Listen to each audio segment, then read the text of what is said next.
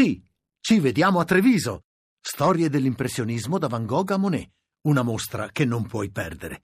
Scopri tutto su lineadombra.it.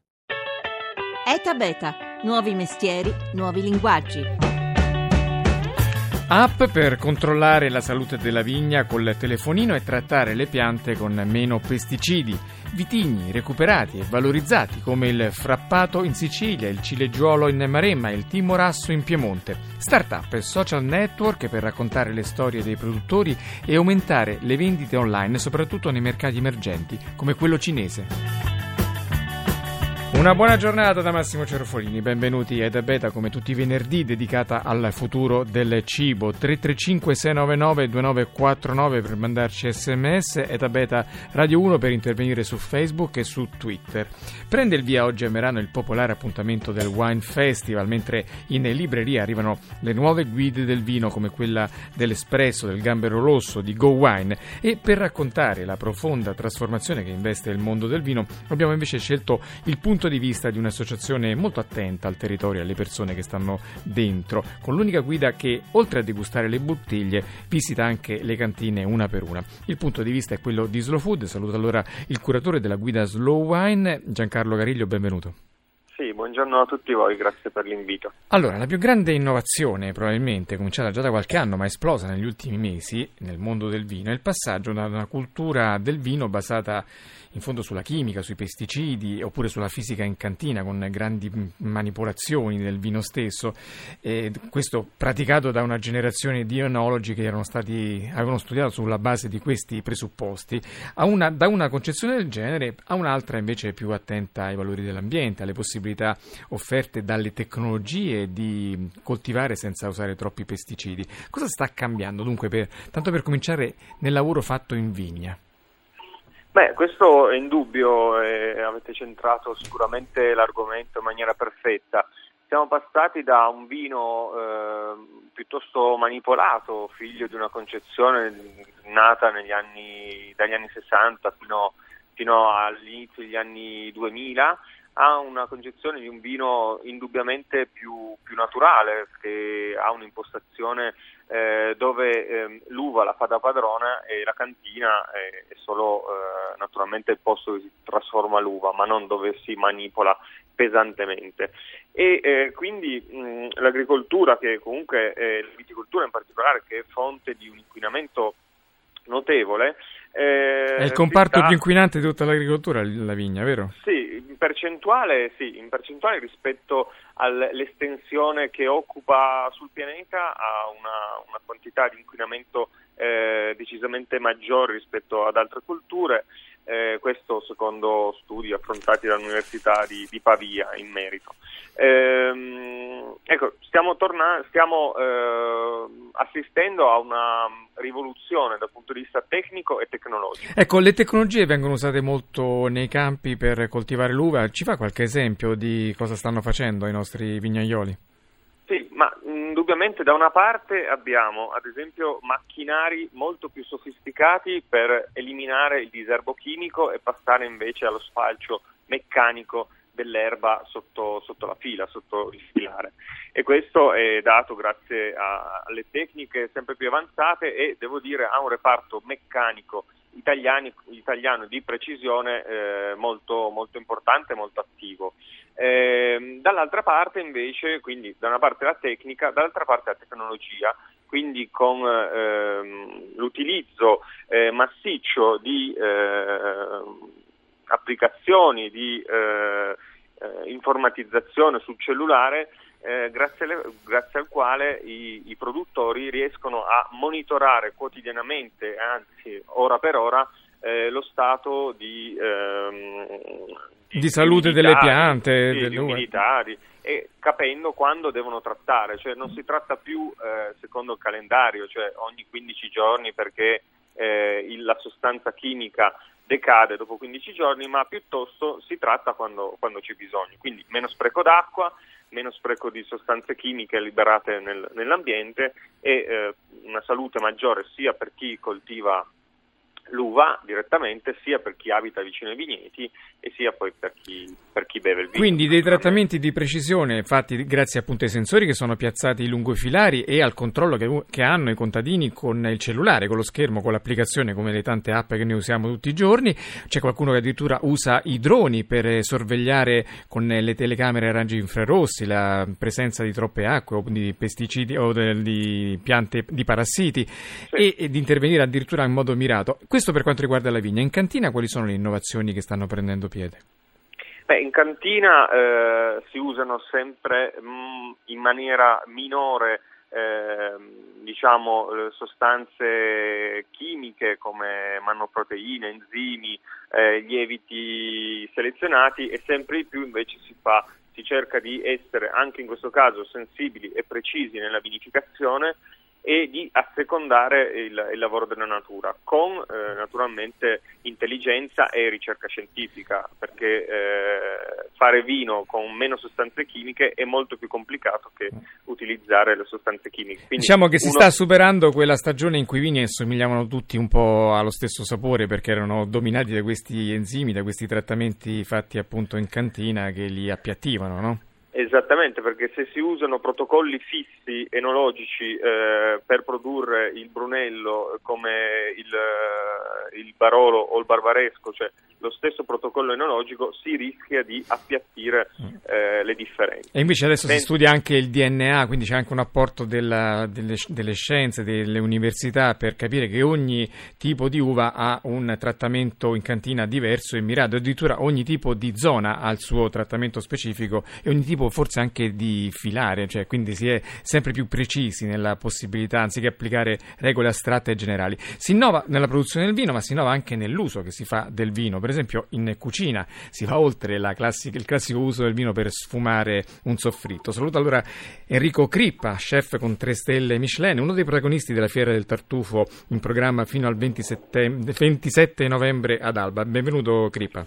Buongiorno a tutti e a tutti gli ascoltatori, eh, buongiorno a voi. Allora, come sta cambiando l'uso che uno chef fa del vino in cucina, oltre appunto a sfumare, come facciamo tutti noi ignoranti? Ma allora, per quanto mi riguarda, l'uso in cucina del vino um, vorrei fare una premessa. Prima non ero così attento, prima di venire a operare, diciamo, a lavorare in Langa, non ero così attento al mondo del vino e quasi lo snobbavo un po'. Poi mi sono reso conto che in effetti il vino può eh, far diventare un piatto mediocre un grande piatto, ma allo stesso tempo bisogna stare attenti perché può anche rovinarlo, quindi l'abbinamento è sicuramente una fase molto importante tra cibo e vino. Eh, al di fuori di questo comunque eh, il vino, noi soprattutto qua in Langa, nella cucina tradizionale, come, come sapete, come conoscete, la Langa è, ha una cucina di territorio prettamente anche se vogliamo invernale. E quindi le carni, eh, i brasati vengono messe a marinare proprio nel vino, eh, il vino viene utilizzato come ehm, viene, viene, trasmesso l'umore nel vino nei pezzi di carne. Poi al di là di questo il vino può essere usato anche per fare delle gelatine se, prendiamo, mm, se pensiamo al, al, moscato oppure per fare il classico zabaglione che qua si, si usa molto soprattutto in questa stagione con il biscotto di meliga. Quindi diventa tutto tondo un ingrediente che fa parte della preparazione della ricetta del, del piatto, sia in tradizionale e poi noi, noi cuochi non ci accontentiamo mai no? di, di, cavalcare la tradizione anche se dovremmo farlo forse più spesso, e cerchiamo sempre di, di di dovere, siamo obbligati a trovare qualche cosa di nuovo, quindi con la fantasia poi nostra il vino viene, viene utilizzato in varie sfaccettature. beccandovi spesso l'accusa di lesa mastà quando toccate la tradizione, però sì, bisogna, bisogna andare avanti. Una, guardi, è solo una questione di tempo man cioè. mano che diventiamo vecchi ritorniamo sulla tradizione. Però lei un'altra sfida molto audace che si è preso sulle spalle è quella di toccare il tartufo che per tradizione viene mangiato il più puro possibile, al massimo in abbonamento con le uova al tegamino oppure con i tagliarin come si chiamano i vostri taglierin. taglierin. Lei invece ha voluto sperimentare strade meno battute anche con un prodotto così perfetto anche senza Ma niente. Diciamo innanzitutto come lei ha detto molto bene, anzi benissimo direi, eh, la gente, il cliente quando eh, si avvicina al, al tartufo, a un piatto al tartufo vuole sicurezza, quindi vuole mangiarlo con l'uovo, con eh, i piatti che lei ha citato.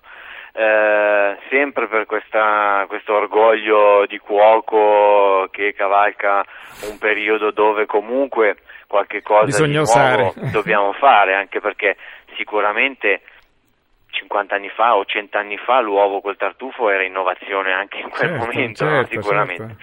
No, abbiamo mh, sempre molto lentamente, ci sono due piatti fondamentali, uno che è sempre legato comunque alla parte dolce perché mi piace legare anche l'uso del, del tartufo bianco in un dessert, invece quello più eh, oramai che ha grande successo è, co- è comunque un piatto che se vogliamo analizzare fino in fondo è caratterizzato da elementi più che classici nell'abbinamento con il tartufo perché vi sto parlando della mh, eh, crema di patate d'altalanga eh, servita con un uovo di quaglia che viene marinato in un tè affumicato quindi mh, uo- una crema di patate d'altalanga, uovo di quaglia e lapsan souchong, questo è il nome de- di questo tè cinese affumicato.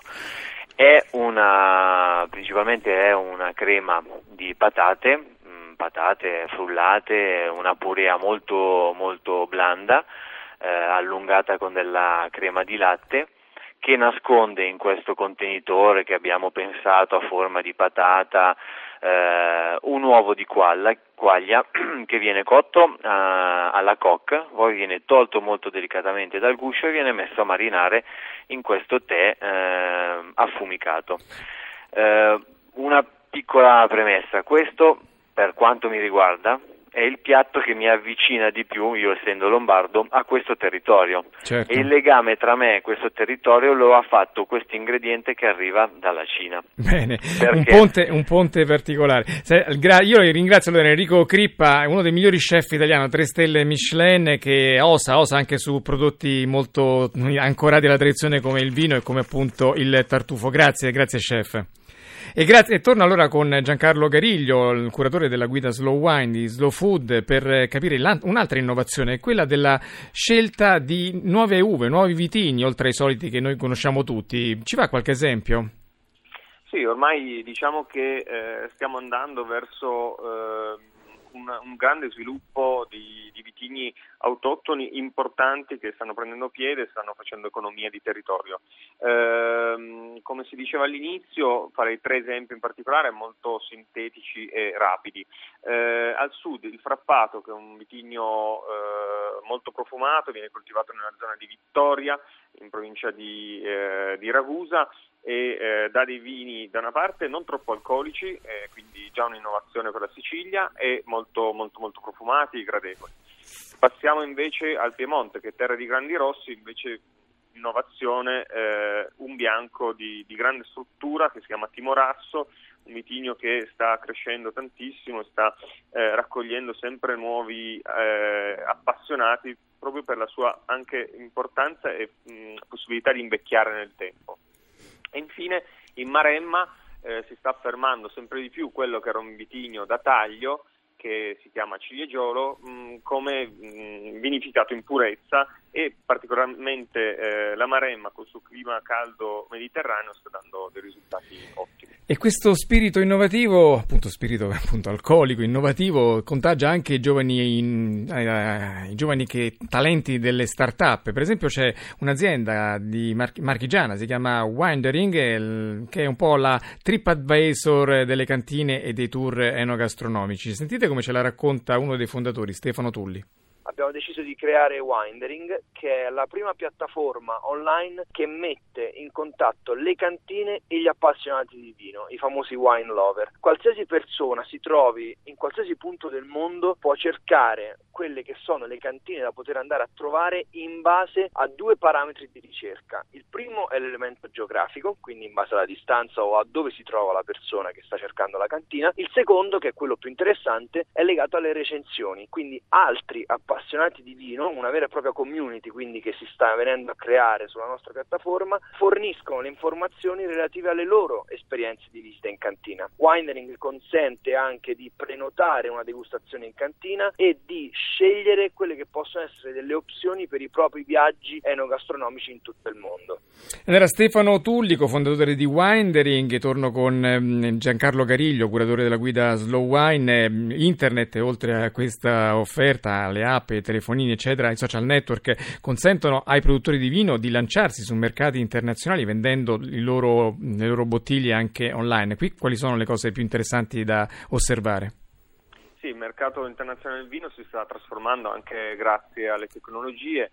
Eh, ci sono mercati che sono molto, molto, rispondono tantissimo agli acquisti di vino con commercio elettronico, pensiamo alla Cina che ha percentuali altissime in questo campo o eh, stati comunque molto avanzati dal punto di vista dell'uso delle tecnologie come gli Stati Uniti e la Gran Bretagna. In Italia eh, è ancora una nicchia piuttosto piccola, però ci sono aziende che stanno, stanno, crescendo, anzi di anno in anno raddoppiano quasi il proprio fatturato. Per esempio Tannico eh, è una di queste che sì, vende queste, bottiglie online. Sì, certo. sì, e poi soprattutto internet consente di raccontare ciò che è la vera forza che voi della guida di Slow Food avete colto molto bene del nostro comparto, la storia, i tanti produttori, le tante persone che fanno ogni giorno il vino, questo straordinario prodotto della terra. Io ringrazio Giancarlo Gariglio, curatore della guida Slow Wine, grazie alla squadra di oggi, Giampiero Cacciato al coordinamento tecnico, in redazione Laura Nerozzi con la collaborazione di Rita Mari, la regia di Paola De Gaudio, etabeta.rai.it invece è il sito se volete